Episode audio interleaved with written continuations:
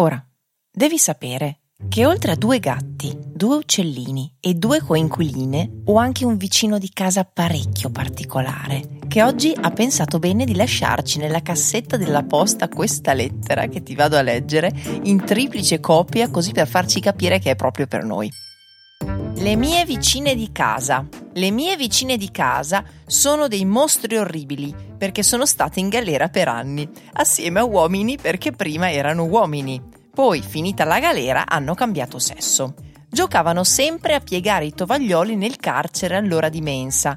Pensavano al loro passato. Lei, la bionda, era il capo della prigione, il John Dillinger della prigione. Dana si chiamava, era gay nell'anima. L'altra ha accoltellato un detenuto enorme per avere un budino.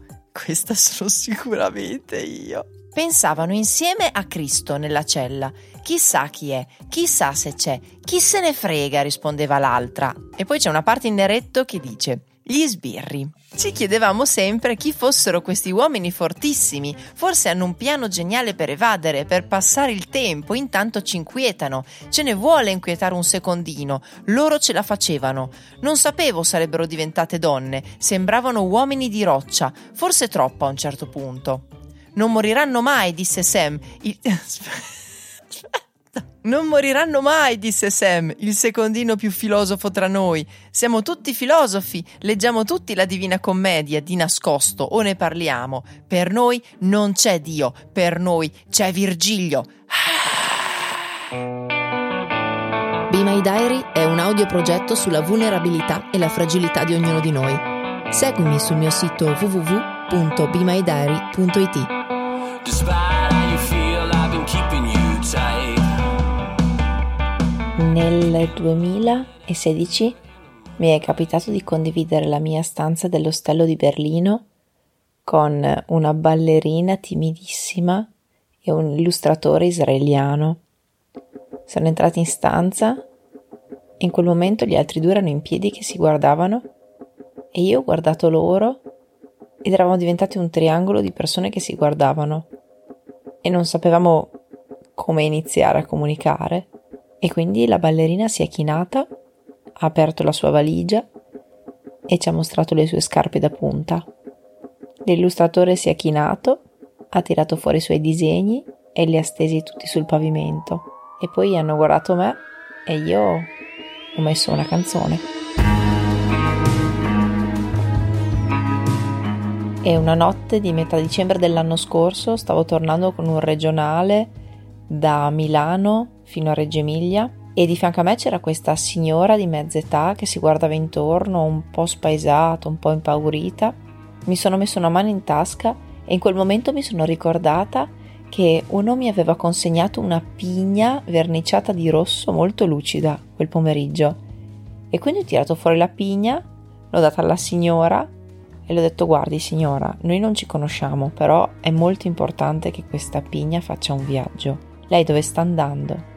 Quindi io l'ho pregata di prendere la pigna, di portarla a Modena e di darla a suo figlio che poi l'avrebbe portata a Novara. Le ho dato il mio numero di telefono e la mattina dopo mi ha scritto che la pigna era a Novara. Sai cosa hanno in comune il mio vicino che mi lascia una lettera, la ballerina di Berlino e la pigna molto lucida sul treno? Sono storie che girano. Sono storie che fanno un viaggio. Esattamente come sto facendo io da questa settimana sono in viaggio a raccogliere storie per il prossimo podcast che uscirà prestissimo. Ora dico una cosa forte e la dico a voce alta così diventa vera. Io, da vecchia, vivrò in un faro.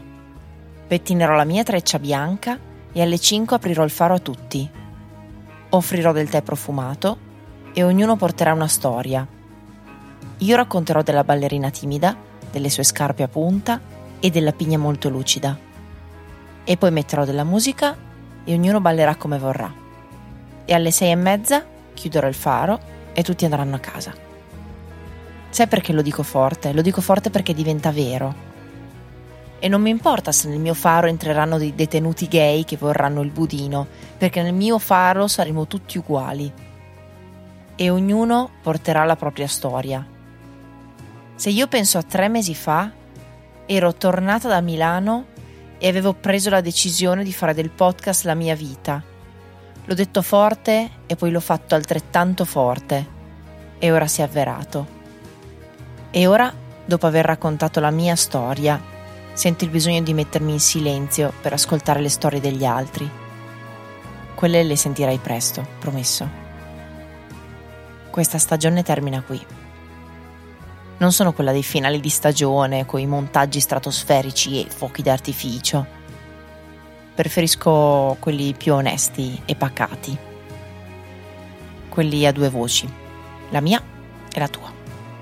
Però nel mio cuore lo so già che arriverà la terza stagione.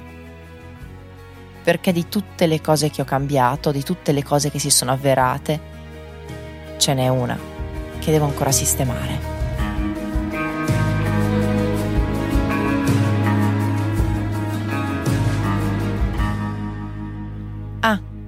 Un'ultima cosa. Io sono Rossella, ho 37 anni e sono ancora single.